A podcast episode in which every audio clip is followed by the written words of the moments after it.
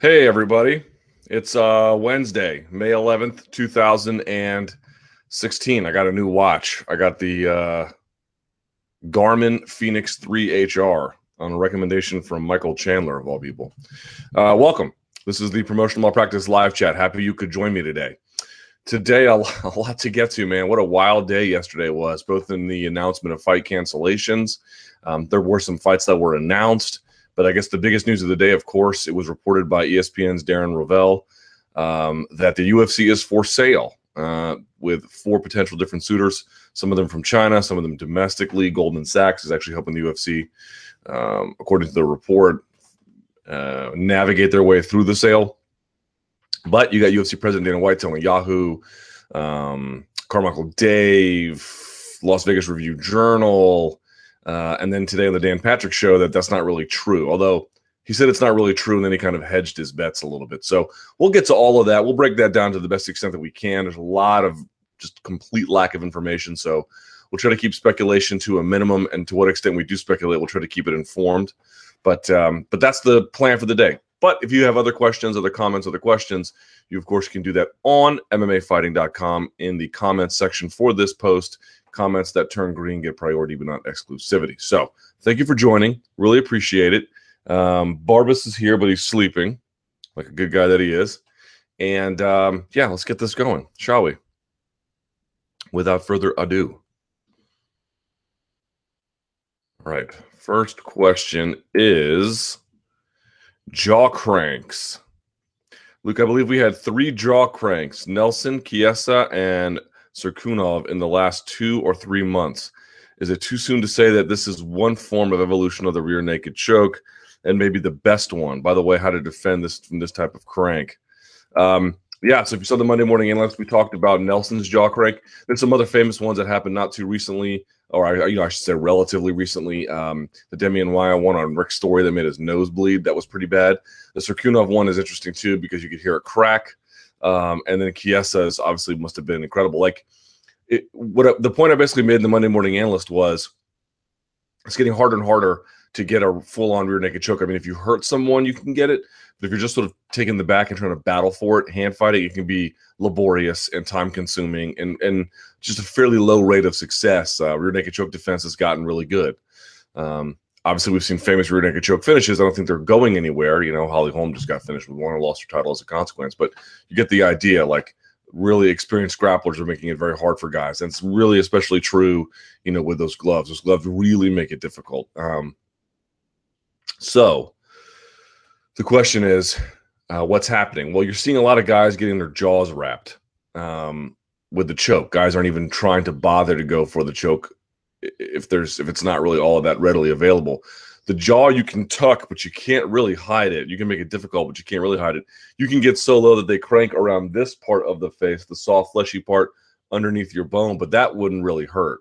Even on the nose, guys would probably let that get broken without without um, too much of a fuss. And even that would be hard to break someone's nose from a rear naked choke position. But the jaw, it's not that hard to break, given how you know if you get a strong, experienced grappler. And the point I tried to make in the Monday Morning Analyst was I think guys are playing with this. I mean, it's one thing to say, well, I can't get the choke. Let me slap it on the jaw and then just squeeze with all my might. And that might work. Maybe a Hulk monster like Cirkunov can make that work. But a lot of guys are not going to be able to. They might have tremendous squeezes on the soft, fleshy part of your throat, but they're not going to have it necessarily right around the jaw. And I think guys like Nelson are clearly experimenting with this. They're experimenting with – um, okay, let's just pretend the ch- the the real choke doesn't even exist. Let's put it around the jaw, and let's see what happens. Are there are there twists to it? If you go back and you watch the tape against Tumenov, um, he gets an essentially Nelson starts here and then tilts, rotates out and around with his shoulders, and so you, what, what you wind up getting is this back and then this circular motion on uh, Tumenov's sort of neck and chin. And I wonder if that contributed to it. So the question is what is the particular kind of application required with a rear naked choke, choke bicep grip to make it work on the jaw? Is it just squeezing like hell? Maybe that's the case, but I just feel like that's that's probably fairly low percentage. There has to be a precise kind of way to apply that. And uh, I'm actually going to try and get Gunnar Nelson on my radio show, if not today, um, Friday, and I intend to ask him. Um, I don't know the answer to that. I'm, that's my hunch because I don't I don't think it's accidental. You look at the way in which uh, the head moved on both Story and Tumenov; it followed a similar trajectory from neutral. And so I think that there's a particular kind of application to it, but it's not widely known. Certainly, I mean, I don't know it, so I can't. I don't want to speak out of turn, but um, I bet there's a way. I bet there's a particular kind of way. To me, this might be some of the evolution of jujitsu, right? Like in pure jujitsu, it's evolved quite a bit. I mean, you can. I mean, in gi and no gi, there's all different kinds of ways it's grown and developed and advanced, and um, some for the better, some for the worse, right? But in jujitsu in MMA context, there's been a long, long process where it's just been nullified and hasn't been grown. If in fact my hunch is correct that there is a particular precise way, again, unless you're just super strong, but if there's a particular way in which you wrap the chin, that to me would be evidence of growth for MMA specific jujitsu. Can't get the neck, fine, don't worry about it. Let's find a way to crank that jaw that's more than just brute force. That's a particular kind of brute force that has to be applied in a certain way to elicit uh, a tap. And I think that's what you're seeing, but I think a little more research and question uh, asking and um, some drilling, uh, at least on my part anyway, is uh, required to really know. But that's my hunch. That's my hunch. But like best way to defend from this type of crank. I mean, just get re- either get really low or uh, improve your hand fighting. Beyond that, I am not sure if there is a way to do that. All right, here we go. Zuffa selling the UFC. Luke, what do you make of the UF? Excuse me, of the ESPN report that Zuffa really is about to sell the UFC? Also, do you believe the UFC would face drastic changes after a possible sale? Is there a chance that it could wind up improving under a new regime? Or do you believe the UFC will deteriorate over time in the post Zuffa era? Well, these are a lot of questions that are making a lot of assumptions. Some, by the way, are, are quite fair. Others are a little bit uh, too advanced at this moment in time. So we don't really know. If you read the ESPN report, it sounded like there were four suitors. Again, a couple from China.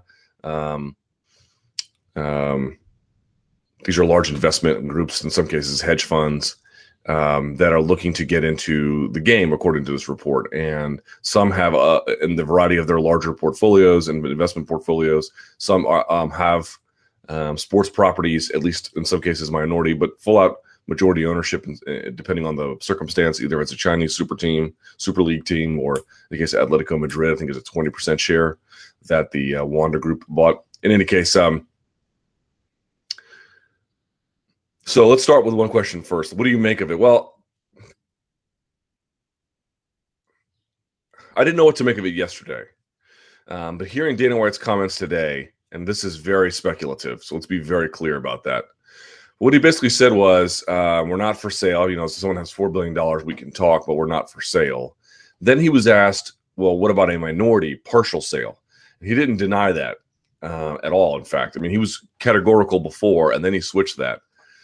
Um, and the two things he said to me that caught my attention were one, you know, look, we're trying to expand, we're trying to grow. Those are his words. Places like China, Japan, Korea, you know, East Asia. And um, what he said was, you know, one, if they did a, uh, if he were to get out of the business just to sell, it's because he wouldn't want to do it anymore. And he was saying he loves this job. He loves getting out of uh, out of bed to to go work. Loves the sport. Loves it. Loves everything about it. Like it didn't sound to me like he was ready to be done. So even if there were a full sale, and Jonathan Snowden at Bleacher Report has said on Twitter that in the cases of at least one of the suitors, Dana White staying on board was a sticking point. But what it sounds to me is, and again, this is speculative. Um, this is a partial sale similar to the Flash Entertainment sale. Now, you'll recall that changed the ownership structure of the UFC. Flash owns 10%. Dana White went from 10% to 9%, if I recall. And the Fertitta brothers went from like 45% to 40.5%. Um, so that'd be four and a half, four and a half, and one, right? So that'd be that'd be your 10. Um, who knows how much each would be giving up at this point? Uh, would they be buying out Flash? Uh, Flash cannot sell on their own to another third party. So uh, it would have to be uh, the controlling partners who would have a say there. Although Flash has more say than Dana White, but you get the idea. But that's what sort of what it sounded like to me. You know, if they're looking to expand and they didn't deny the partial sale, and he said he was not interested, like he still loved doing the work, and that if the Fertittas got out, Dana wouldn't stay. That if one got out, they would kind of all get out together. Sounds to me like they still have a lot of work left to do that they they want to accomplish. And if you look back at the original Flash Entertainment sale, part of what it aimed to do was get them into the Middle East, uh, India, and China. Um, and certainly there may have been some progress on all three fronts, either from television deals signed, um, in the case of you know the Ultimate Fighter China, holding a few events in Macau.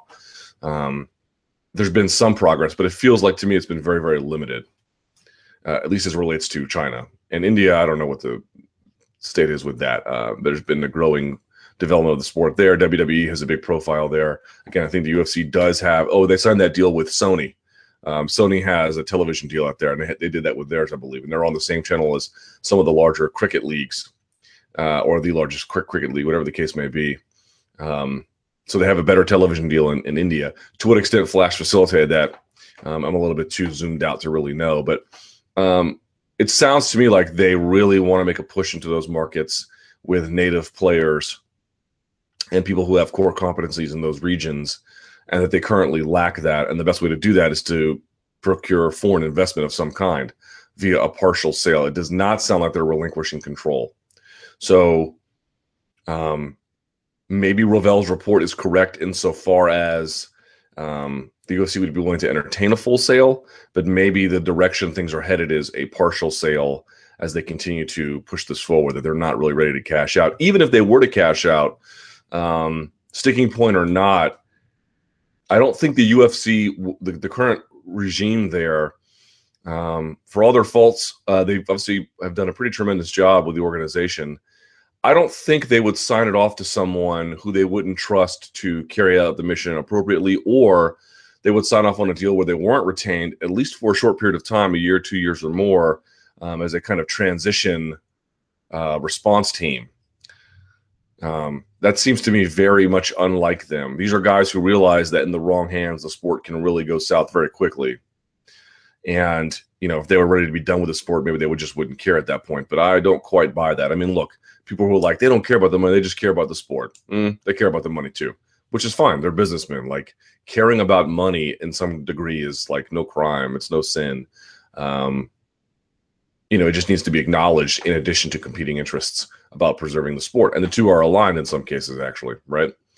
Um, so that's sort of my hunch. So when you ask, uh, do you believe the UFC would face, pull this up here, drastic changes after a possible sale? Certainly, depending on the nature of the sale, that's possible. But again, my guess is either White or Fertitta would stay on for a little while. Um, or if they did sell to someone, it would be under circumstances where the the whoever took over would be handpicked by Zuffa to st- you know maintain steady, if not um, steady waters, but the wind at their back. Is there a chance they could wind up improving under a new regime? Sure, I think all kinds of creative energies can be introduced with the inclusion of new management uh, and executive leadership, which isn't to say the current executive leadership has failed in any capacity, or I mean, they failed, I'm sure, in some capacity, but you know, they obviously their overall record's pretty good two million uh, investment, 44 in the hole, all the way to up to four billion. You're doing something right, but um, but they've got their blind spots too. Any kind of creative team is going to have their blind spots, and so to the extent that um, you know different leadership was introduced, sure there could be all kinds of an upgrade, and they've made changes over the past year anyway. You know. Um, with the introduction of USADA and the Reebok kits, however controversial you may feel about that, um, they've scaled back Dana White's public presence, I think, for the betterment of the organization. Um, you know, he still has this major role as a president. We talked about that last week.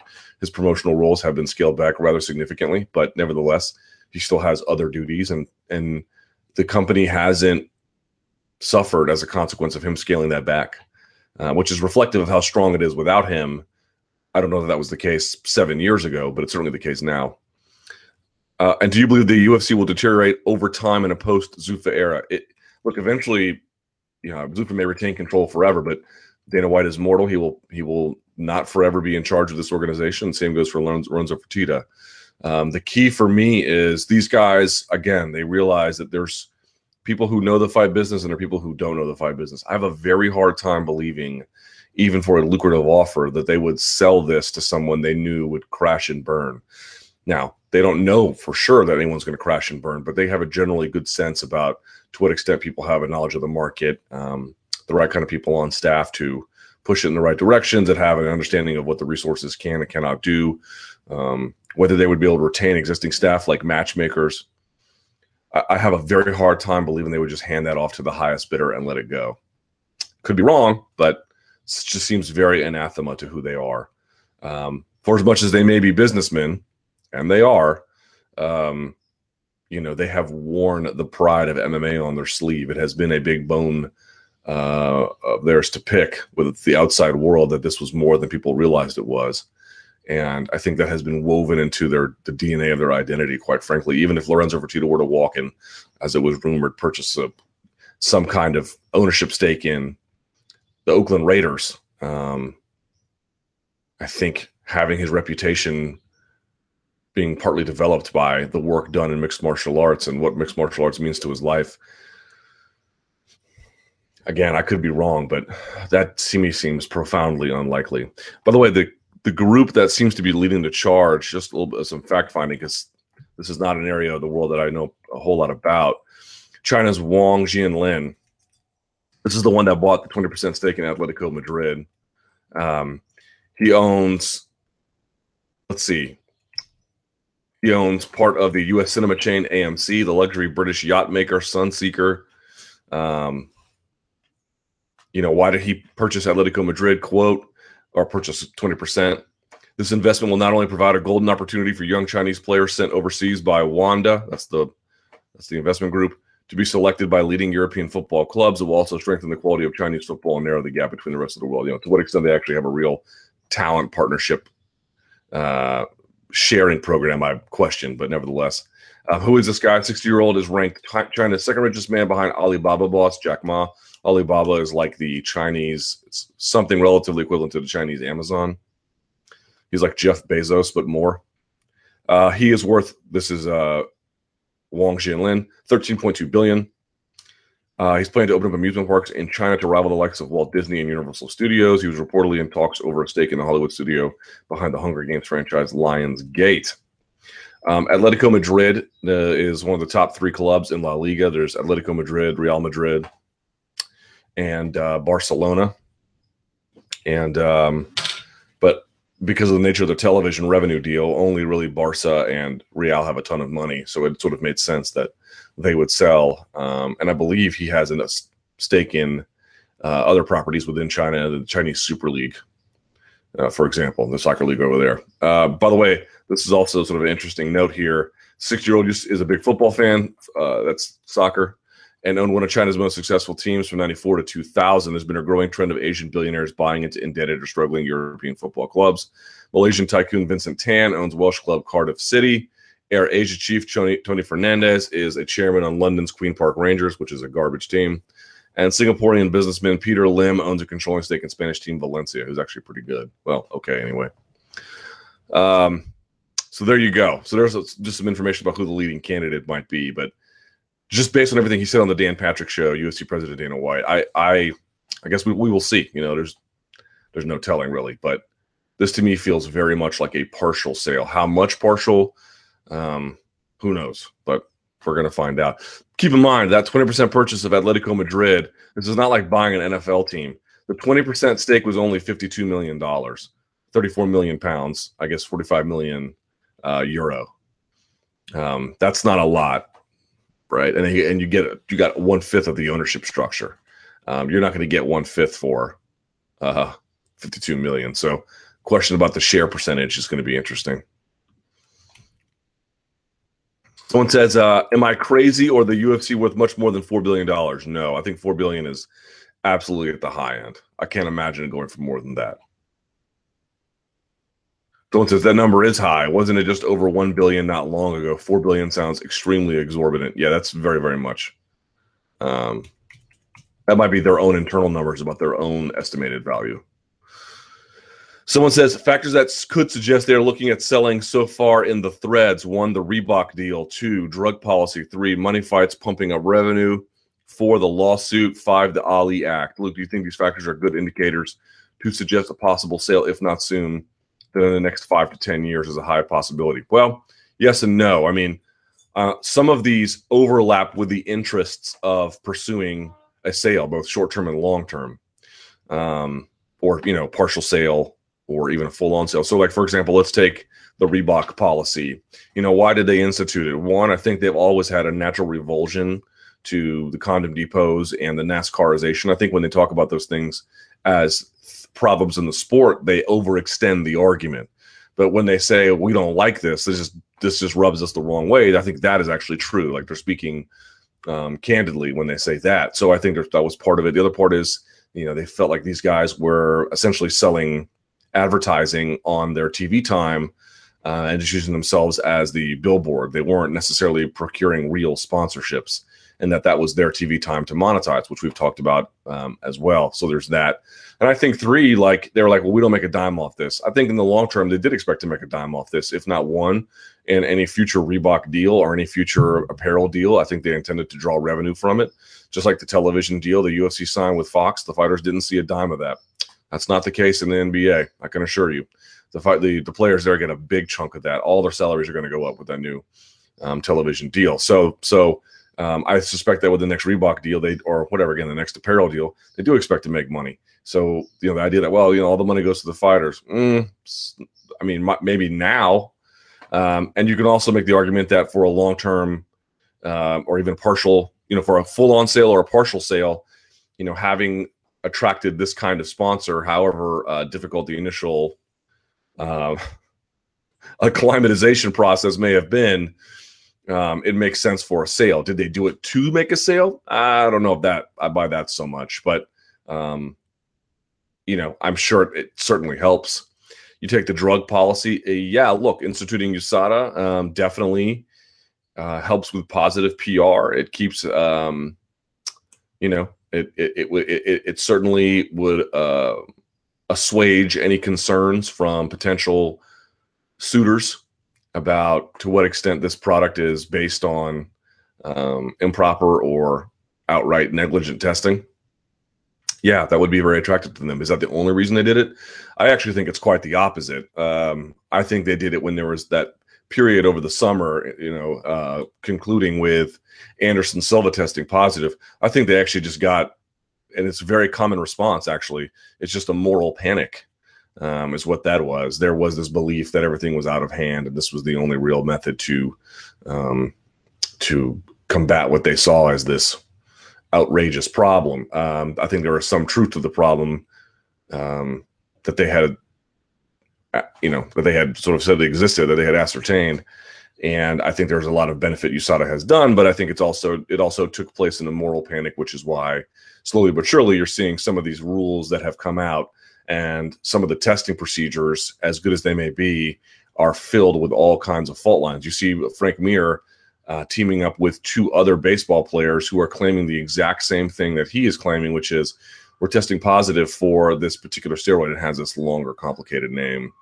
You have dihydrochloro methyl testosterone, something to that effect. Um, and all three don't have a single clue about how it got in their system. And you could say, well, the dog ate my homework. That's what that sounds like. Mm, sounds like to me, when you the more you inspect the testing processes, you see that there are all kinds of flaws and holes. The idea that it's better than athletic commission testing is like saying, well, you graduated from high school versus getting your GED in terms of a four-year track. That that doesn't necessarily make this out to be an excellent demonstration of uh, academic rigor. But in any case, um, so sure, there's PR benefits to that. The Ali Act stuff, um, I don't know. UFC is obviously not in favor of that, even though Bellator might be. John McCain told me personally that this is something he would favor as one of the original authors of the um, Muhammad Ali Boxing Reform Act. But that seems to be very speculative. I don't know there's any real support uh, for it in Congress or the Senate just yet. So I don't know that would be a reason to sell exactly. Um, and more to the point uh, about the lawsuit, I don't I, I don't think they're very concerned about that at all. The more I read about that, the more I learn about that, the less I have hope for it, unfortunately. But anyway.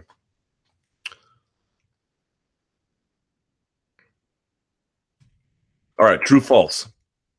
If Jones or Cormier gets injured, the UFC will be forced to negotiate with Conor and Diaz to re-headline the 200 card. Um, forced? No, false.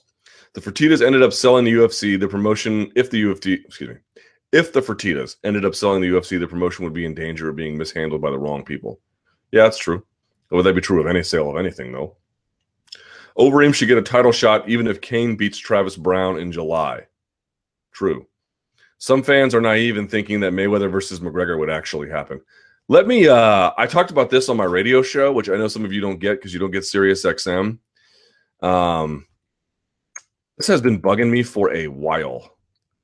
Let me just let me just read this out so we all and it finally Dana White said it as a matter of fact. And I was so glad he did because um, let me find this for you. This is from this is standard in every Bellator contract. Let me go through this because this is absolutely killing me.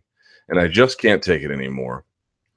This is right up there with you know, I can't figure out which one is less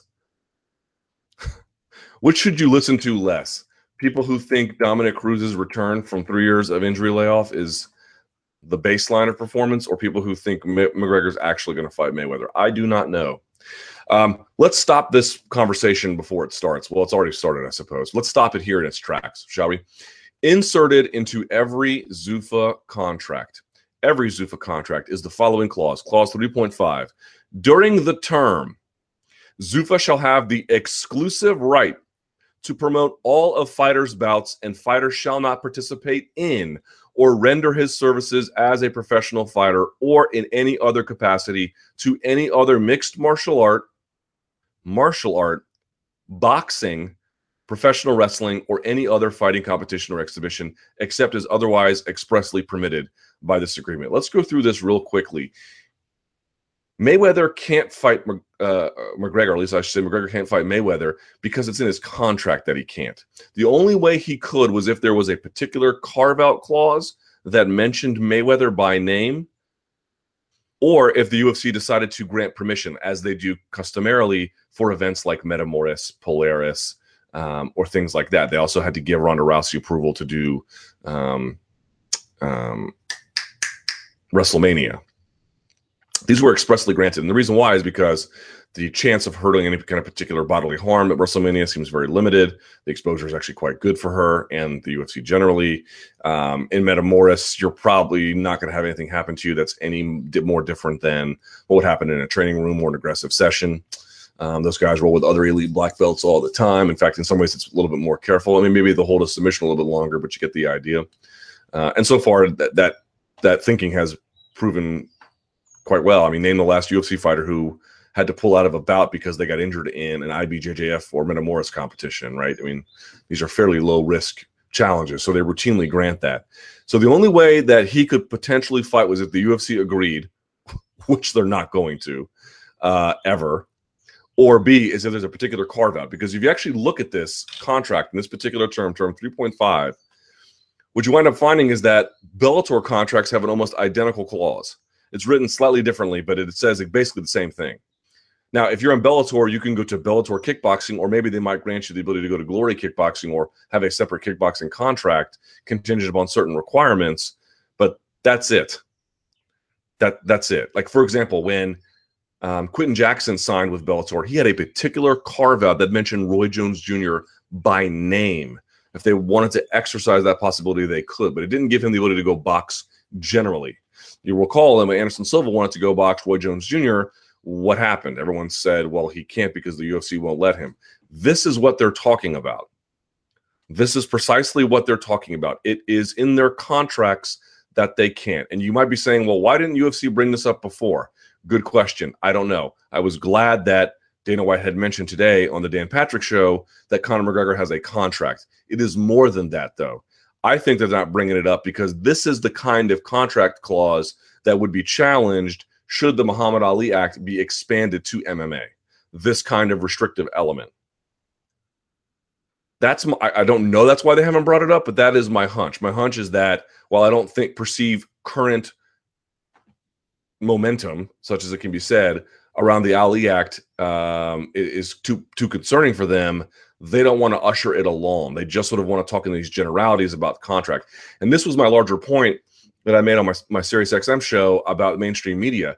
I cannot believe, I cannot believe that they have had discussions about this without bringing this up. Because could you imagine the first week? Let's say no, forget the first week, the fourth week of um, NFL next season. And someone says, ah, RG3, you know, he, the first three weeks he was the quarterback for the Browns. This week he wants to be the quarterback for the Redskins. The fans want to see it. Could that happen? Hey, you know, uh, um, Kendrick Golston was out there spreading rumors that, you know, they'd love to see it you can love to see anything you want. I would love to see Falkor park outside my house so I could ride him around and have bullies jump into garbage cans, I love the never ending story. But what I want and what is contractually or realistically possible is not, are these are two different universes. Can you imagine one of their NFL shows talking about this without one of their NFL experts or some contract experts interjecting and saying, uh, guys, you know, there are contracts in the NFL and this is not how the process works like you can change teams if you're not under contract or under these other conditions, but this is like this we're talking about nothing is what we're doing here. We're talking about nothing. And they don't. And so to me it was like this is evidence of how poorly the mainstream media treats MMA when they don't even have the courtesy to their audience to explore what to me seems like a foundation of the discussion. What is true in the real world? What is actually possible. Here's what's actually possible. During the term of this contract, Zuffa shall have the exclusive right to promote all of the fighters' bouts, and fighters shall not participate in or render his services as a professional fighter or in any other capacity to any other mixed martial art, martial art, boxing, professional wrestling, or any other fighting competition or exhibit, exhibition, except as otherwise expressly permitted by this agreement. The only way Conor McGregor fights is if the UFC lets him or he has a particular carve out in his contract that identifies Mayweather by name, or if he's got if he's somehow a genius and somehow worked in the boxing uh, contract, he could box whoever he wants generally, which I'm telling you doesn't exist. The the chance of that happening, I've got a greater chance of doing the backstroke on the water found in Mars. Possible, profoundly unlikely and and and you never see them discuss this. I don't understand this at all. So if you ever watch any show, look, I don't mind them talking about Mayweather versus McGregor to get a headline in and to to boost their ratings. I'm talking about it now for crying out loud. That would be very hypocritical of me. But I'm at least talking to you like an adult. I'm at least talking to you on the terms that make sense here. I'm talking to you about what actually exists. So what what does the real world say about this? Oh, here's what it says. There are contractual provisions that would make this um, highly, highly, highly unlikely. Now, I know the original question asked in this true false uh, segment here on the show is not dealing with this specifically, but I just really want to make this known. I wanted to put this out to as big of an audience as I can. A number of you watch this this live chat. This is the only this is the beginning and the end of this conversation. Is the UFC going to let him? Clearly not. And B, does he have particular carve outs in his contract that allow for that? I can't speak to that with any certainty, but I'm guessing based on every other fighter's contract ever in history, uh, the chances of that are zero or as close to, you know, point zero zero zero zero zero zero one at the end repeating or something. Something like that and that's it. That's the only part of this conversation you can have about Mayweather McGregor. And and the other part was like, well, the, the event's going to take place in in the summer in Las Vegas. no, it's not, unless he has those particular um, carve outs in his contract, which you know there would be more. I'm assuming there would be more advanced negotiations if this were actually any kind of reality. But more than that, um, the Nevada Athletic Commission can't sanction any kind of bout where someone is breaking contract to go through with this. Um, that that would hold them liable, and who would want to who would want to advertise for such an event? What venue would take that? This is totally nonsensical. This is totally nonsensical. So, to the extent you see anyone in the mainstream media, you know, talking about Mayweather McGregor, and they don't bring up clause three point five, turn the channel All right. Having Rumble versus Teixeira as the co-main event to Holm versus Shevchenko is a bit bizarre. Yeah, we talked about that on the on the um, MMA beat last week. That's certainly my bizarre is a strong word. Uh, unusual, but hey, at least it's the co-main. I mean, there's there is a positive way to look at that. Jon Jones' performance over OSP indicates that his powerlifting regimen didn't improve his fighting abilities. I think you guys have asked this before, but um, I am not in a position to really answer that. Oh, and someone emailed me. I forgot to get back to them. Somebody emailed me about this, uh, who was a powerlifting coach. I'm going to go through and find that um, that email. Um, they made a point that it may not necessarily affect them, uh, but I, that's a little bit above my pay grade. Uh, let's see. We're seeing more jaw crank submissions than ever before. Maybe, maybe, as I mentioned earlier. Matt Brown's liver is very susceptible to punishment due to his past history of heroin abuse. Uh, I don't know to what extent that would limit him. Um, certainly, after a binge weekend, my liver, I could feel it a little bit. Um, but um, I don't know. I don't know about that. The rumor of Josh Thomson being knocked out in training by Aaron Pico is highly unlikely. Uh, no, I don't think that's unlikely at all. Fedor versus Fabio Maldonado is one of the saddest matchups you've ever heard of. Yeah. Yeah, that's really pathetic, actually, is what that is.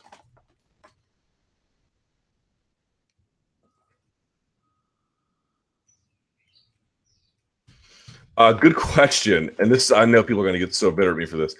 Tonya Evinger's post fight, that's just what it says.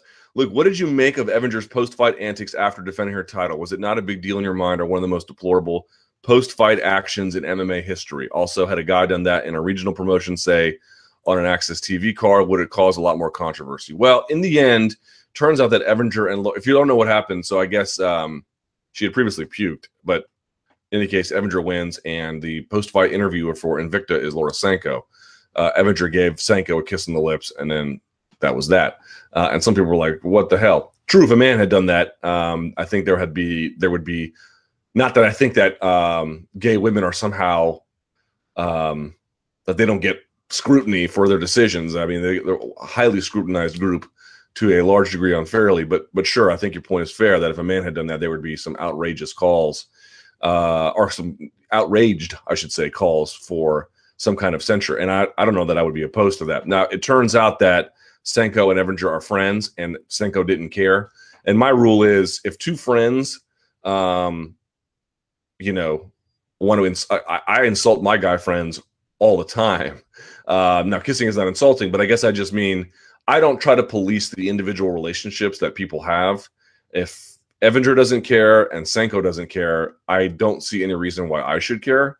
Um, and if it were a man and then the other girl didn't care, uh, or vice versa, if it was a male interviewer and a female fighter, um, and they're all legitimately cool with it, I, I, you know, I don't know that it's the best course of action, but I don't know that uh, there's any reason for me to really stay up um,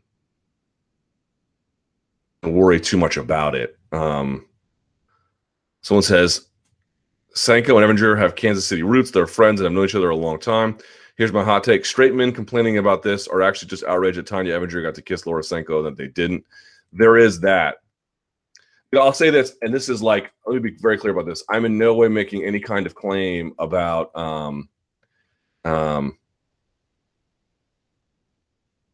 this as a general practice among gay men generally. Uh, my wife has a friend. He's actually a friend of mine too. You know, um, and I was actually at a party that was it of that fight. I think it was the that fight, and he's a little handsy, you know, and he's particularly handsy with like women and uh, straight men because he's friendly. Like it doesn't bother me, you know, uh, that he's get he gets a little handsy uh, when he when he drinks. Um, but I could see how it might offend other people, particularly if he did it to someone that they didn't know. And so, you know, as a general rule, gay, straight, uh, male, or female, if you don't want to be touched, um, you have a right not to be. And um, in this particular case, Sanko doesn't appear bothered by it. So I don't know why I should care. But um, I think that if there are, you know, questions before that information have been established, I don't think that that's so wrong. Again, again, I think if a man had done that, there would have been at least some questions asked.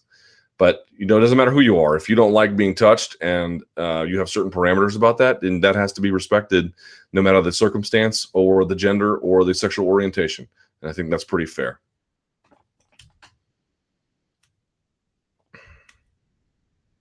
Someone says, you know damn well if Ronda Rousey or Miesha Tate had kissed Laura Sanko as a joke, you'd be totally fine with it. Not me talking to the other person, and probably would talk about how hot it looked. I'm sure there's plenty of um, hypocrisy to go around this position. Were people really? I mean, I wasn't there on Saturday night. Were people really that outraged?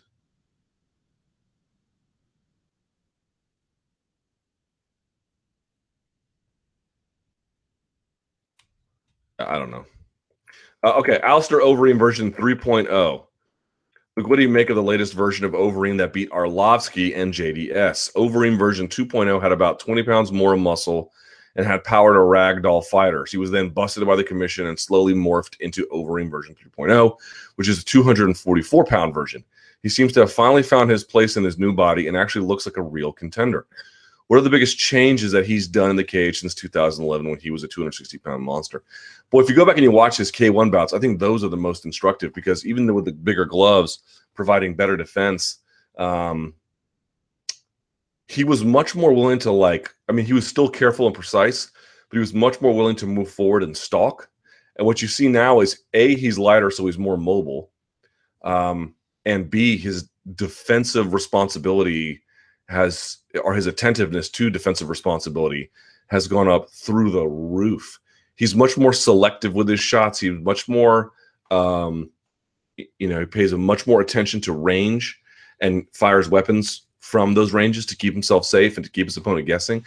He uses guile now and timing in ways he didn't before. There was a little bit more of just forward marauding. Again, not crazy in that way, but just a little bit of it. He would do a little bit of that and it would eventually cost him, especially in that in the K1K or uh, ring, which of course was four right angles, which would make things a little bit difficult for him. Um, so yeah, um, I just feel like he's he just takes the idea that he can't take punishment, even if even if you don't want to say his chin is bad. It's a heavyweight division, right? Like, doesn't take much for someone to hurt you. And so, to the extent you can stay on the outside, come in when you want to on your terms, stay out of trouble, keep people guessing because you have such tremendous ability uh, switching stances all the time. Um, again, we went over this a little bit in the Monday Morning Analyst. Um, you know, really being deadly from that southpaw position, great footwork. He uses a lot of um, of uh, eyesight attack, where he'll look down and then and then come up, or he'll look down and then throw something you're not expecting to get you to look down, or whatever the case. Like he's he's just got a lot of clever weapons that are finally being used in ways that are more responsible uh, because he's more responsible. Um, and I, I, feel like that's the difference. So he's not as heavy set, and I don't heavy set, and I don't mean fat. Obviously, he was super muscular, but he's not as heavy. He's much more mobile, and he's just much more careful. But the truth of the matter is, like, he's still putting people away, even being careful, because it turns out he doesn't need a lot of chances to land on you to do it very effectively. He just needs a few openings, and bam. And he put out Dos Santos in round two. He put out Arlovsky in round two. Um, he's obviously done a, a, a tremendous. Let me look at his last. I think he's won his last four, if I'm not mistaken. Right, something like that.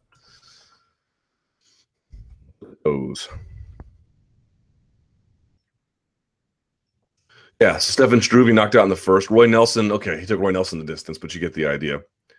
And then Dos Santos in the second round, and then Arlovsky in the second round. Um, pretty impressive, if you ask me.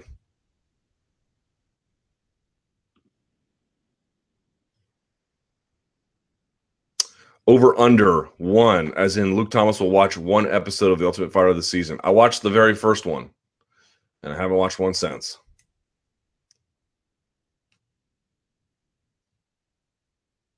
Someone says it's honestly been a decent season so far. Not great, but solid. The fights have been all right. One blowout, one brawl, blah, blah, blah, blah, blah. And while I hate how Joanna has come off, or Joanna, I'm glad people are starting to appreciate Claudia. I'm sad that Khalil is out, but I'm glad he's still getting airtime. The makeup thing was odd, but it was still unique, right? Looking forward to tonight's episode. Like I said, man, y'all want to watch it. I can't take it off Fox Sports One, but I mean, I had to watch reruns of the Jersey Shore before I watched Ultimate Fighter at this point. Uh, one problem with the UFC 200 card, Luke. I believe we all have weird feelings about the 200 card, right? And to me, it's not about McGregor's absence. I was thinking about the card and made a little research on it. So far, we have 11 announced fights, counting Dillashaw versus Assunção, and 11 fighters are coming from losses. Aldo, Cain, Hendricks, Gastelum, Lauzon, Northcutt, Marin, Dillashaw, Gomi, Miller, and Zingano. Plus, Mousasi is coming off that boring fight against Leites, and Brown had the eye poke KO against Mitrione. Okay. Even with good big names, I believe the big problem here is that this may be the worst moment possible to make these fights. Nobody wants to see Hendricks versus Gastelum now, for instance. Do you agree? Um, well, I think you would find it. Okay, so let's take take UFC Fight Night 88, shall we? Just as an example. This is the card later this month, headlined by Thomas Almeida and Cody Garbrandt. Now, in that main event, both guys are coming off of wins, of course, because it's a spectacular thing. And so are Jon Jones and Daniel Cormier. So that would be the same. So then you've got Renan Barão versus Jeremy Stephens. All right. In Jeremy Stephens' last bout, he fought and lost to Max Holloway. Renan Barão, as you may well know, moving up to featherweight, has lost his last bout to TJ Dillashaw. Then you have Tarek Saffiedine and Rick Story. Rick Story's last bout, has two wins in a row, Gunnar Nelson and Leonardo Mafra. Then you've got Tarek Saffiedine. I believe he's coming off a win as well. I could be wrong. Yep, Jake Ellenberger. Okay, before that, a loss to Rory MacDonald. No shame there. Chris Camozzi and Vitor Miranda. Vitor Miranda is tearing people up. Um, and then you have Chris Camozzi. Now, he may have a win in his last. He got two wins in a row. Interesting, both in the UFC. Tom Watson and Joe Riggs. I forgot about that Tom Watson win. Jorge Masvidal, I believe, is coming off that loss to Benson Henderson. Yep. And Lorenz Larkin is also coming off a loss. Let's see, to Albert Tumenov. Then you got Josh Burkman. He's coming off that loss, I believe, right? Oh, he won against KJ Noon. Sorry, he looked bad though. And then you got Paul Felder, who's coming off the win of Cruickshank. McMahon's coming off of a loss, if I'm not mistaken. Yep, two of them in a row, as a matter of fact. Three of the last four. And just so is Jessica Eye, I believe, to Miesha Tate, right? Yep. No, it's Julianna Peña. Gee, she lost after that. I forgot about that. You can go on and on. Like the fact that these guys are coming off of losses on that UFC 200 card to me is not particularly remarkable. There might be a few more of them than normal, but um, I just believe. I mean, look at look at the names you're mentioning: hot prospects, um, respected veterans, championship caliber fighters, top contenders. Uh, I'm not saying these are all the best possible permutations that one could potentially create, but they're good enough to essentially pass muster. I look if you don't want to see Gastelum versus Hendricks now, okay. I don't think that's the most interesting fight in the world either. But from a this card is more than the sum of its parts, and when you put them all together, it has a general quality to it that to me is you know you can nitpick here or there certainly. I don't i don't say that every fight is perfect under every circumstance but there's nothing that that stands out to me that is inordinately bad other than if you wanted mcgregor on the card and you took his side in the labor dispute. Short of that i don't know. I can't see much wrong with it really uh, okay carlos condit and gi training with the recent post by carlos condit saying that he's begun training in the gi would trans would training in the gi be advantageous to his MMA skills, even though there is no gi in MMA fighting. Any insight on this? If it can be make him a better MMA fighter, I think it'll make him a better grappler and by such a better MMA fighter. But like you got to be, you know, having managed expectations, right? Like how much better could he realistically get? I mean, if you read the post he put up about that, he said he's been grappling half of his life. You know, it's he's he's a skilled grappler, right? He's he's really good, and he's going to get good in the gi very very quickly because he already has so many other skills.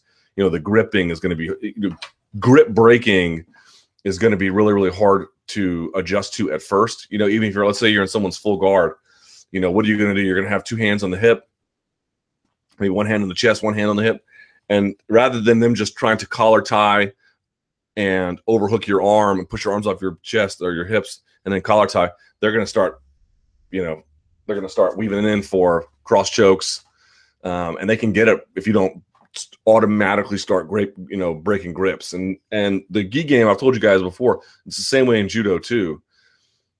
The guy, the person who dominates the grips, the person who's first with the gripping, they're going to win the majority of the time. All other things being relatively equal. Like if you have someone who's really good and is terrible at gripping, um, and then someone who's like okay but very good at gripping, I would side with the person who's going to grip because they're just going to have a lot more uh, weapons to access than than you are because they'll just give up positions because again, oh, I'm in your full guard and you're not defending my grips. You'll see what happens to white belts all the time. They'll be on top. Let's say they get a takedown and they get on top. Someone pulls full guard or someone just pulls full guard on them. And they'll start to try to pass. They'll do this bit where they put the elbows inside the knees, which never works on anyone good. And um, and the other person will just start feeding in that lapel, and the the back of the hand goes to where the, the tag is, back here. So they'll feed all the way in, although it'll be this way. They'll feed it all the way in, and they won't challenge it elbow to the sternum, all the way around. Bring your elbow, bring your elbows uh, basically to your lats, and uh, and they will go to sleep. I've seen it done a million times, and by the time they start to address it, it's way too late. Once you've even got one hand in there, they don't need to do much on the other side. They can just either grip on here and they can go across. You don't need much, and they won't fight that first hand. Like it takes a while to get adjusted to that. Now you might be asking for MMA skills. What does that matter? I generally feel like the people who have a a background in the gi or at least some proficiency in the gi, um, you know, they have just have a certain type of different body awareness, a different kind of balance in different positions. They've got uh, they, their mind is much more attuned to different kinds of possibilities.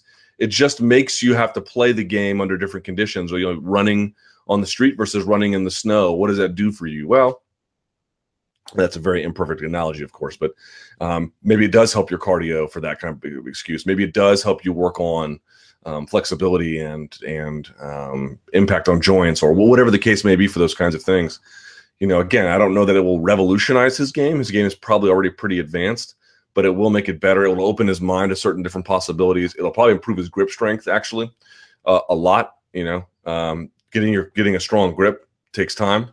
Um, so that could potentially be beneficial, and it might make his gi a little bit, or his guard game a little bit more sophisticated. I've already liked his guard game because he's one of the few guys who throws up submissions and sweeps constantly. He's constantly keeping you off balance. I think this can only help, um, and it'll just give him a different respect for jujitsu. Remember, jujitsu is first a gi game; it is after that a no gi game, um, which isn't to say you can't get good at jujitsu just doing no gi, but it is it is derived as a gi game as a uh, you know, and and there is self defense applications as a consequence.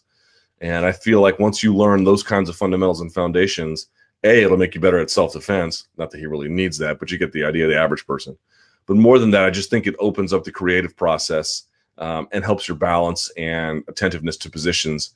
Um, you know, there's certain passes you be, you can get away with. For example, like a knee cut pass you might be able to get away with that in the gi because there or no gi, excuse me, because everything is so slippery and it's a little bit easier to slip out. You may not be able to get away with that in in the gi game, and so you have to find other ways to finish it that um, are a little more technical and rely a little bit less on speed and brute force. The gi game is a little bit, oh, excuse me, the no gi game is quicker. That's a little bit more athletic. Um, the the gi game is is you can be quick too, but it's a little bit slower and it's a little bit more technical and adding the, another degree of technical uh, achievement to it, um, I think can only help. I'm sure Eddie Bravo would probably disagree. Uh, he knows more about jiu-jitsu, he's forgotten more than I know, but I, I, tend to believe that these things can really be true. And uh, Joe Lauzon made a great point about the gi as well. He was saying, you know, he was working on his omoplatas no gi, and you know they were going, that was coming along, but they weren't where he wanted to be. So he put on the gi, and the gi allowed him to slow down and build towards a better omoplata so that when he finally really felt very comfortable with the omoplata in the gi, he dropped it, went to no gi, and his omoplata was there. Like he needed it. Like it, it was almost like he was able to because you can't just yank out of things. It enabled him to slowly build his omoplata game, um, almost like training wheels in that regard, which it would have been much more difficult with the slipperiness of nogi. So, um, so just something to think about.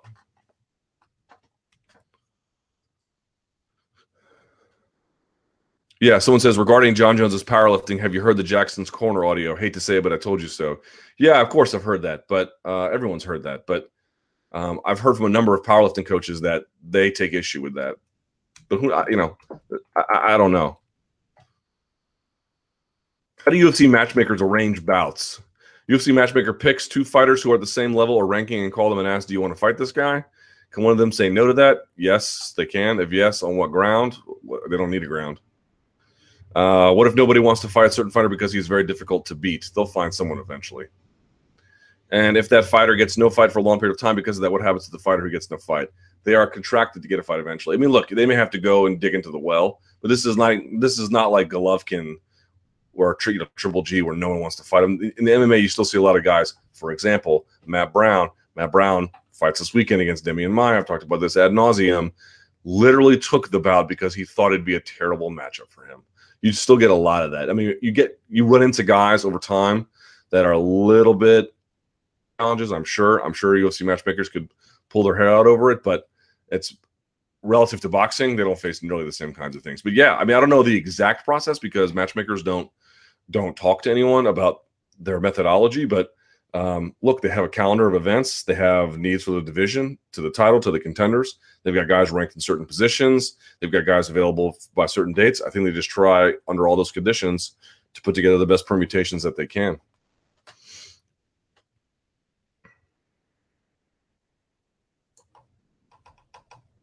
True or false? UFC 198, that's this weekend, does under 500,000 buys. I actually think this is true, um, but I could be wrong.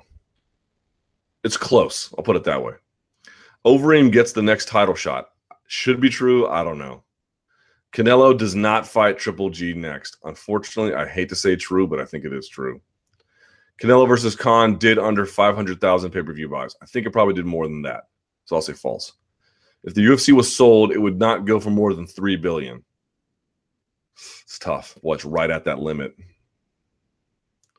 Someone says poor old Rigondeaux suffers from this in boxing. Exactly. And Rigondeaux suffers from that not merely because he's so good, but because he's so boring and has no name. Like it's one thing if you lose to Mayweather. Wow, you're in a Mayweather fight. you're Probably going to get a decent purse. It's another thing to fight old Guillermo Guijo Rigondeaux, where you're not going to get anything but but an L.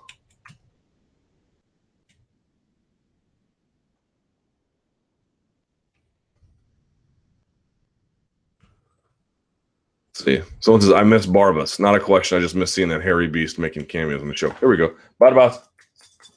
Come here. Come here. Stupido. Come here. Come say hi. They miss you. All right. There it is. There's the old buddy. What's up, man? So there you see him. He just woke up. UFC 198, Werdum versus Miocic. Who are you favoring in the heavyweight championship, Werdum or Miocic? Man, this is a tough call, tougher than I thought.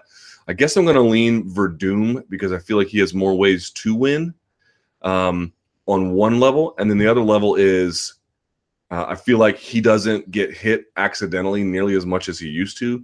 He used to be a bit of a goof in terms of the kind of punishment he would take. He would almost rely on his chin a little bit. And I think that, that almost cost him, for example, in Elite XC against uh, Bigfoot Silva.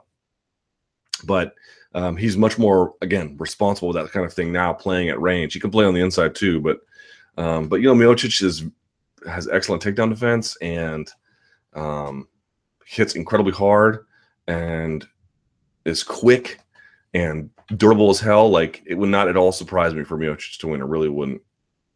Women's MMA. Where's the guy who said a woman the women's fights were boring and less technical? Hope they watched Double K versus Clark this past weekend. Someone says I'm right here and never said they were boring. Pretty sure you did. Said they were less interesting because of the much lower skill level and physical ability. All right, I wouldn't be too upset with that. Uh, does Dana denying the possible sale of the UFC really mean anything, or could it just be a smokescreen to protect bidding or even induce more of it? Yes. Um, in this particular case, it's it's not merely that he issued a denial; it's that he's gone on bigger shows and issued denials. That to me indicates there's probably a little something. Let me put him back down. Say goodbye, buddy. Manos arriba. um, that to me indicates that there's probably a little something to it. Had it just been like, well, he tells Carmichael Dave or Kevin Iole or something, you know, just you know, decline response or just said UFC's not for sale, that'd be one thing. But he actually went out and, and talked about it in a more explanatory way. And to me, that's kind of indicative that there actually is probably something to the fact that it's not for sale in the way in which the ESPN report had written it. But um, you know, look, Dana White has admitted to lying on the record a number of times. You always have to take what he says as a, um, you know, with caution and a grain of salt. Um, there's you know he's from the from who appeared on the Ultimate Fighter to um, God, it was uh, John Nash was posting this article where Dana White admitted to lying to T.J. Dillashaw, admitted lying to Urijah Faber, and everything else. And maybe that's part of the occupational hazard. You know, maybe that's a consequence of what has to happen under his job responsibilities and the way in which he wants to conduct business. But um, but yes, I think anytime he says anything, eh, and that would go for any promoter really. Uh, no, not any promoter really. Any promoter definitely, up to and including Scott Coker, you should take it with a grain of salt.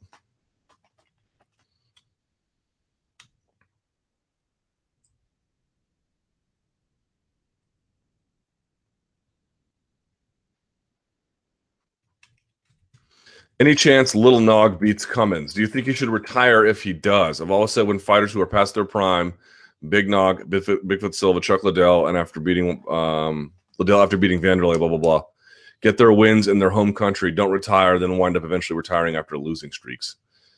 Um, well, if Little Nog wins, I don't know, but I don't expect him to. Although it's possible he could box out Cummins if he's not careful. But if Cummins is careful and works on his takedowns, and I think he's got pretty solid takedown or um, submission defense, he should be fine. But, you know, it's by no means a dead giveaway. Could be kind of tough. Someone says Latif God versus Krylov. I guess it's not pronounced Krylov, it's Krylov. Can the UFC finally book this fight, or do they still need the fans? Won't be able to handle the sheer awesome that will take place during such a titanic matchup. I'd be in favor of it. Why not?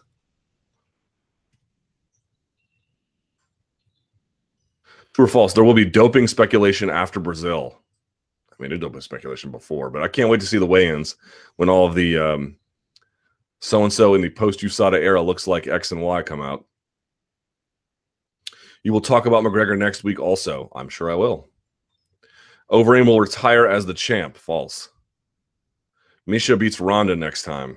I'm to say false now, but there is a part of me that thinks she might. Gunny fights for the title in three, two, one fights. No, false. Um, what is this?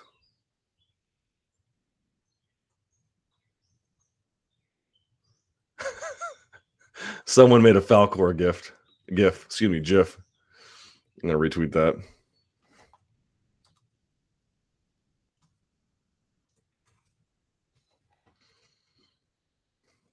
That's awesome. I just retweeted it. That's so great. Um, Maia will never get his shot at the belt. Well, he already had one. Recall um, at welterweight. Hmm. I'll say false. BJ Penn retires again if his next opponent beats him. Unfortunately, I'm going to say false to that killing me. Hey, Luke, why don't the UFC release footage of their fights once they are over? I know Americans pay for pay per view, but in the aftermath of a big card, I think it makes the UFC look really bad, in my opinion, because in every other sport, people can watch the big moments right after they happen. And I think it makes MMA look per- petty, to be honest. Um, once the card is over, it does it no good to keep it from casual interest. And while Fight Pass is here now, they have kept their footage under lock for years. Well, it's because of the, the, the revenue model. So, for example, who got knocked out this past week on Saturday? Kamir Khan, uh, Kamir Khan, Amir Khan got knocked out with one punch in the sixth round, a blistering right hand from Canelo Alvarez, one shot. And Amir Khan did that bit what I call testifying in church, where when they fall, the hands fly up because they're so unconscious, the whole body flails. That's the testifying in church bit. Um, when that aired on ESPN, the news segment about Canelo versus Khan, they didn't show it either. They showed they showed pictures of him on the canvas, and that was it. It's because it's pay per view, and it turns out there is enough of an audience of people that will purchase a pay per view after the fact to warrant not releasing that footage um, until such a time. They eventually release it. So, for example, when Ronda Rousey fights again, they're going to show footage of Holm head kicking her. Um, this will happen because at, at, this point, no one's going to buy footage to see that. Um, but but that's that's why. So it's not merely UFC; it's anyone really in the pay per view space. I don't know to what extent ESPN airs WWE WrestleMania highlights. Um, maybe they're part of it too, but I guess anyone in that pay per view space that's at least in real sports. How long do you think the UFC have been planning the sale of the UFC? Planning, I don't know, but entertaining offers, it sounds like at least 2010. Which is the biggest relief? Thought it'd be good. Silva pulling out from his fight with Uriah Hall or Siver pulling out against Penn. Both of those fights had the potential to turn out very depressing. Well, I'll say um, Siver because Silva appears to have legitimate medical illness, and so we wish him the best in a speedy recovery. So I'm not to like, oh, thank God. So you know, what I mean, I'm not to say that. Um, but you know, the problem with Siver and Penn is like Siver was actually a pretty good opponent for returning Penn, and now I don't know who they're to give him, man. So well, I don't know. I don't know what they're to do with BJ Penn, man. I don't know. You think the increasing quote unquote fun fights that the UFC makes are good or bad? So can you estimate a mixing ratio between sport and entertainment where it can truly be like major sports federation, soccer, football, hand egg? You mean real football? Is this so-called fun fights a bad thing if you really think about it, damage, entertainment, etc.? Should it be a pure sport profile in the case of matchmaking? Well, I mean, it's hard to say because the entire thing is on a matchmaking model, right? So even in a matchmaking model, um, and two, there's a, a deserved fight between two contenders that still might be made for other entertainment purposes. Um, so, you know, I guess you went to the Bellator model. That would really be the only way to adjudicate um, or you know evaluate that kind of answer. And even then, the seating would affect that. I mean, look, I think in every in every one of these, there's some element of entertainment to it, even if it is in even if it can be entirely justified strictly on sporting criteria. Um, the introduction of entertainment as a reason for making a fight uh, doesn't make it uh, bad. In many ways, it enhances it, even with even if it overtakes to some extent some of the sporting relevancy.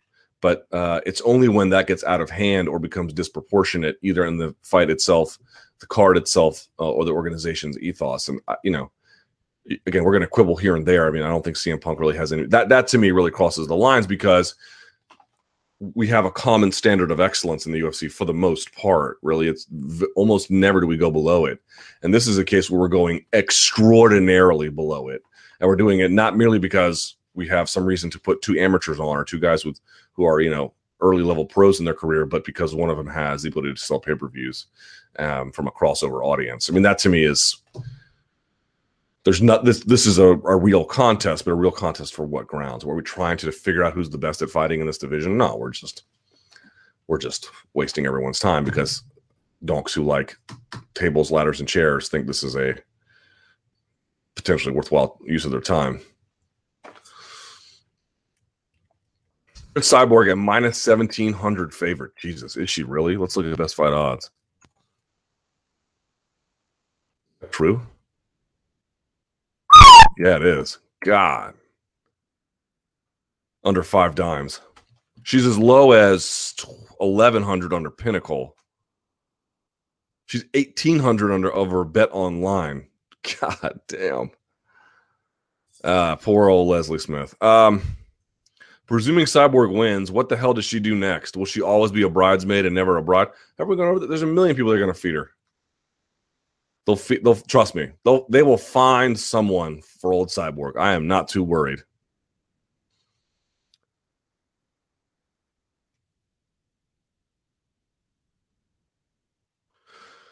So this is an interesting question, and I didn't see where he said this, so I I have to table this until. Oh God, did I bring the book? You know what I'm to do? Hold on, I meant to bring it up. Side note, I got asked this question a million times over the week.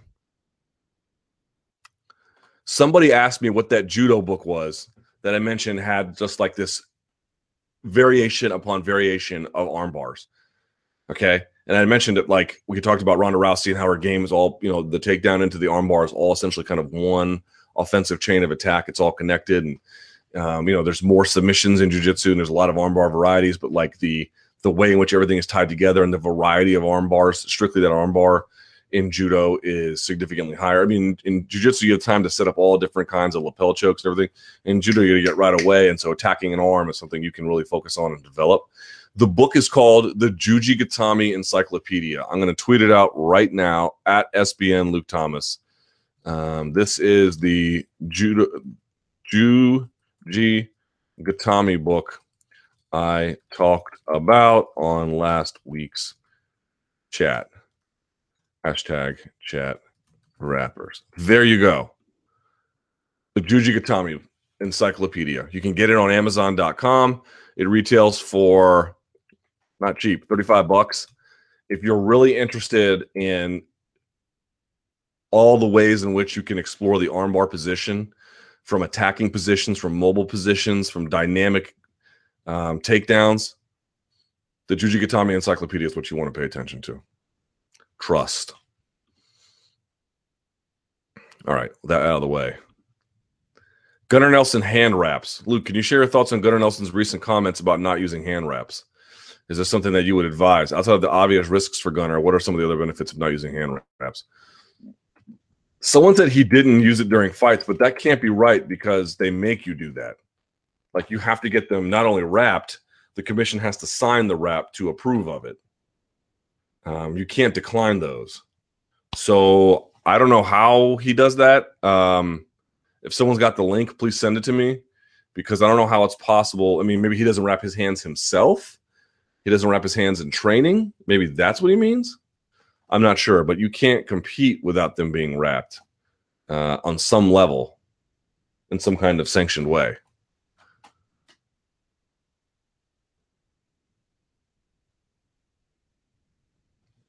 Luke, I heard in the U.S. it is illegal for independent contractors to either strike or form a union.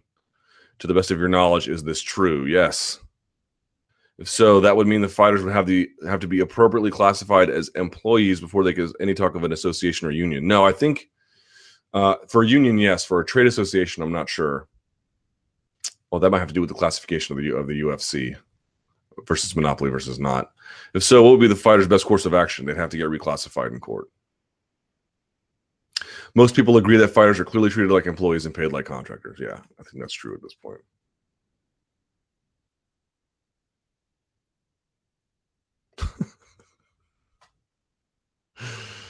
Would you rather have an hour long conversation with Skip Bayless and Colin Cowherd regarding McGregor Mayweather boxing match?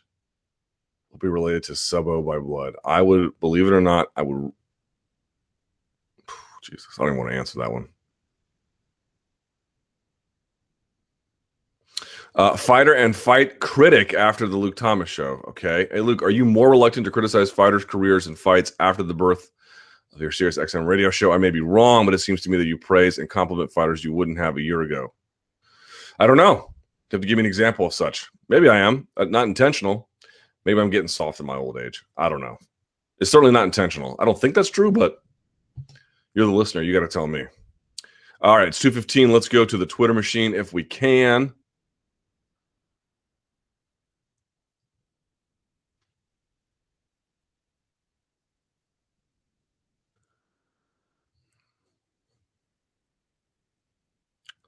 Hell?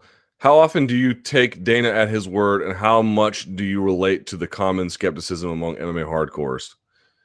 Um, I don't know if there's a percentage. I just try to. I mean, I'm certainly very skeptical, but you know, not like, um, I don't believe anything he says. You know, we just have to be very careful and independently confirm things yeah, I mean, I'm generally skeptical. Do you see any connections between the success that point fighting has had in MMA and the success that Roy Jones Jr. had against traditional boxers, movement explosion? Um, that's a very difficult question to a- answer without having to look at chances some tape. I, I do think that the point fighters have talked to Stephen Wonderboy Thompson about it and MVP about it, and both basically believe that um, a lot of the reason why a lot of the guys from point fighting haven't gotten over is because there was this skepticism that it would work and that they're sort of proof that it could and they they he was even doubtful that it could um, but then once he sort of began to feel it out for himself he realized wow, there's actually a lot you can do with this. Um, as relates to Roy Jones Jr., who you know wasn't moving like those guys, but still, you know, respect. I mean, he, yeah, I mean, the fact that, like, for example, Roy Jones Jr. would uh, surrender someone having an outside lead foot on him on an opposite stance, he would give them, and then he would just be first on the cross. Sure, to that extent, but that's not exactly the same thing as what the point karate guys are doing. Do you think the UFC going public with their revenue for the first time is related to any sale negotiations? Um, they didn't really go public with it, right? They made a public statement, but unless that's verified by facts, it's like people on, you know, I get emails from people all the time being like, I'm a brown belt in jujitsu, or, you know, um, I deadlift 450 pounds. Like, you can just write whatever you want in an email. Doesn't mean anything to me. So they said it publicly, but we don't we don't really know. Will Ronda Rousey ever be champ again? I'll say maybe. And will Conor McGregor ever become a two division champ in the UFC? Not anytime soon, but maybe. Your thoughts on Angela Lee versus Yamaguchi, Mei Yamaguchi. How good is Angela considering her young age? Good, has a lot to work on. If you haven't seen this fight, uh, it took place in one championship. Angela Lee versus Mei Yamaguchi. This fight was insane. Um, back and forth, round over round over round over round. Uh, uh, a spirited performance from both ladies. It's actually a lot of fun. Free somewhere on the internet. Check it out.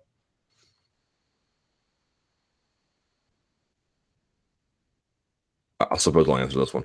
Could Mayweather McGregor be bigger than Mayweather Pacquiao, and will it ever happen? I would bet that it never happens. Could it be bigger than Mayweather Pacquiao? No, but it could be big. Which was the bigger disaster? The Never Ending Story 3 Escape from Fantasia? That a real thing? Or Kimbo versus Dada? Well, I don't know if anyone really died in Never Ending Story 3 Escape from Fantasia, but someone almost died in Kimbo versus Dada 5000, so I'll go with that.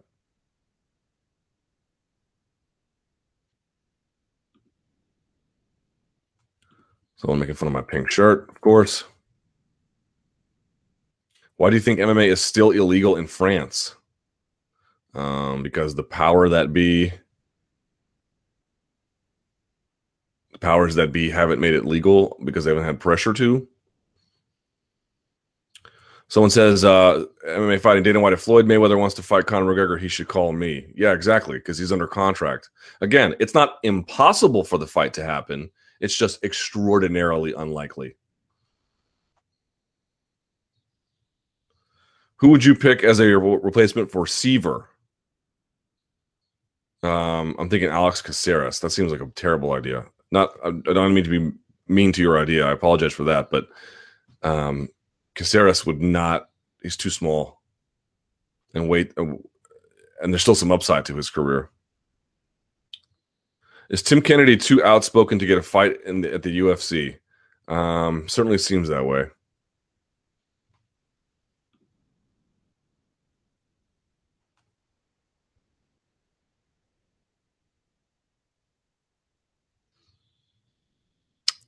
I don't know. Is it really true Gunnar cannot get his hands wrapped? If it is, that's a revelatory for me, man, because I was under the impression that that was a requirement of competition. Maybe not. Maybe he gets a thin wrapping. I don't know. Is it legal that the UFC claim ownership over their fighters while classifying them as independent contractors? Do they really claim ownership? I don't think that they do.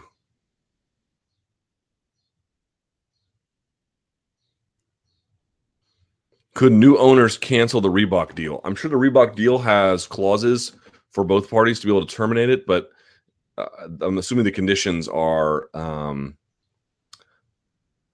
pretty narrow and the consequences rather severe.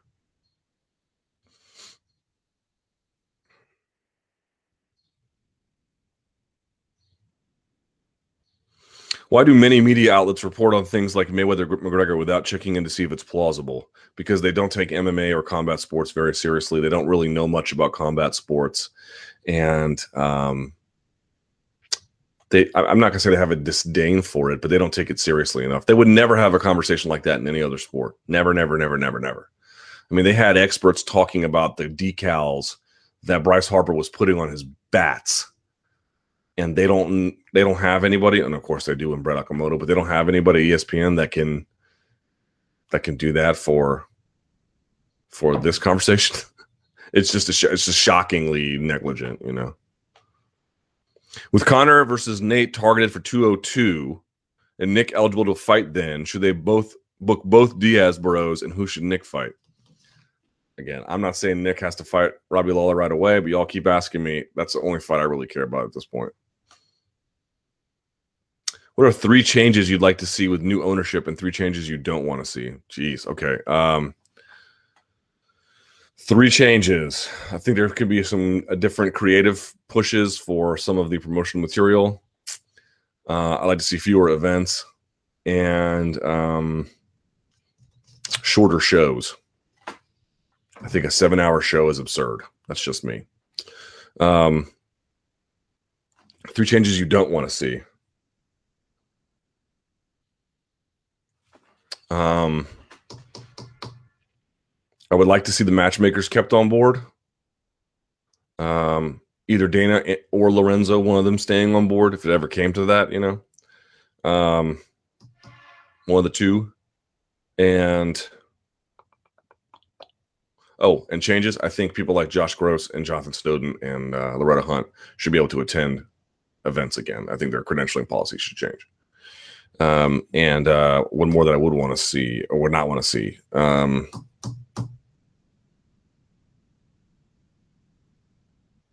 I would not want to see any shows in Singapore for a while. I mean, that's not a strategic thing all that much, but you get the idea. Well, I'd be going to UFC Chicago? Highly unlikely, but maybe. Which fight on UFC 198 is the most overlooked one? All right, let's take a look. Most overlooked at UFC 198. I will say probably John Lineker versus Rob Font. That's an incredible fight, and it opens up the Fox Sports One portion of the card. So it's at eight o'clock. Um, that's a sick fight. That's a super sick fight. So yeah, I like that one the most to, in terms of being underrated. What do you think the pay per view numbers is going to be? I don't know. You know, it's still Wednesday. We'll see how we feel on Friday, but I think it'll be okay, um, but not great. Rockhold versus Chiesa grappling match. Oh, Rockhold would have his way with him. Rockhold's way too big for him. I've seen both in person. Rockhold was just way too big, and if not equally skilled, more so no matter what happens, the Caps deserve a shout out on Wednesday. Yeah, for cannot tell you how many people in this town said over and over and over again, no, no, no, these caps are different. This time it's different. This, I mean, I'm telling you, there were there were articles all season long about this. And I think a lot of it just stemmed from the fact that they were a good third period team, but they're not a good fourth period if you count OT as a fourth period. They're not a good fourth period team. Um, certainly not against the, the Pens. It was just another brutal, brutal loss, man. You know, I mean, are they better than the last team that won the President's Trophy? Yeah, they are. Are they better than the team that you know had Mike Green out there skating hungover? Yeah, sure, but you know that is that's. It's like if you live in DC, the Skins, the team is has a racist name, and the owner sucks by any measurement the the field experience is a disaster. Um, it's impossible to get to. Like uh, like FedEx Field is a nightmare. Then you've got the Nats, and they're okay, but I'm not the biggest baseball guy. Bryce Harper's cool or whatever, but then you got the Wizards. John Wall is a legit all star. The rest of that team is just booty. And then you got the Caps. The Caps are like real good, and the and the game experience is really good too. It's the best for anyone who ever wants to come to DC. If you want to go to a, a a sports game and the Caps are playing and they're in town, that's the one you want to go to. It's by far, by far the best in-game experience for a viewer. And then you know, and then the organization is run the right way, and they just they have, they have a good process as such. But what do you want me to say? There's the return of Cody McKenzie with Mayhem Miller. Oh, this is old. That's old. All right. So I shall skip that. Let's go back answer a few more of these if we can. Phil Davis versus King Mo. How do you see this one playing out? Ways to victory for either fighter. Uh, I think King Mo might be able to stuff the takedowns and outstrike him on the feet. I think King Mo is alive. Uh, what, what are the odds for that one? Actually, I don't know. If, I don't know if I can say he's a dog. Oh, they have no ads for, or they have no odds for. Oh, I don't know what the odds are, but in any case, um, I feel like Lawal, if he's being overlooked here, and he might be, is a live dog completely. You know, maybe maybe Davis wrestles him to the ground, but I have a hard time seeing that. Very hard time. Not saying he couldn't get a few takedowns, just saying, you know, consistently apply that to him. Let's see.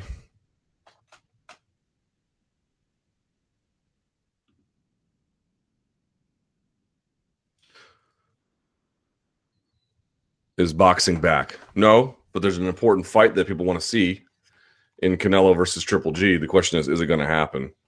And Khan's not going to fight Kell Brook, so there's that.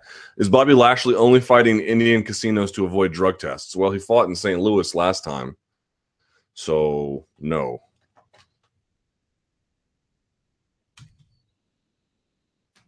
Uh, who should replace Siver and fight BJ Penn? Max Holloway, maybe.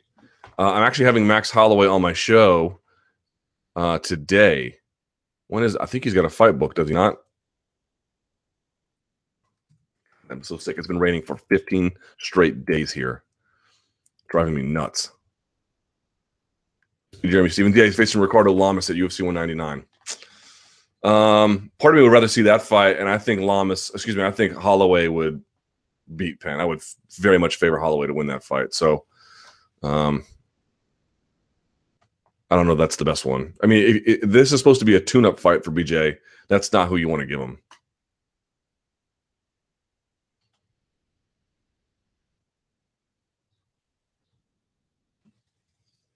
Luke, love the chat, but do you think it's possible to somehow sort the questions so similar questions can be viewed in the same thread? Or someone says in one screen you have the comments and questions, and then you have Luke scrolling through so we can see him answer the other one. Yeah, I would love to do that, but um, that requires technology that I do not have mastery of. If you have suggestions on how to achieve such a thing, I am all ears. Luke.thomas at SBNation.com. Someone says rules on asked about rules on female groin, groin strikes. Same for men. There's Donald Trump eating a taco bowl. Uh, Luke, do you still cover or watch Glory Kickboxing? I do not. Someone says I'm excited for the Schilling versus Marcus Simon Marcus rematch. I think that's Friday, is it not? Good luck to old Joe. Why is Zuffa never interviewed by the MMA media anymore? Dana or Lorenzo, that is. Why? Only Megan Olivi and other members of the party. You only can interview that which you have access to.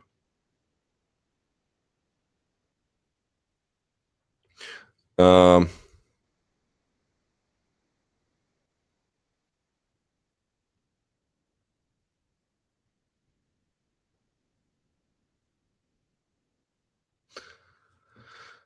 Not sure if you heard that Dana White appearance on Dan Patrick show today, but producer Paul Pabst made a comment about White turning down a lot of MMA media requests in favor of national platforms like theirs, mainly because they could spend some UFC 98 promotion into the company sales mix.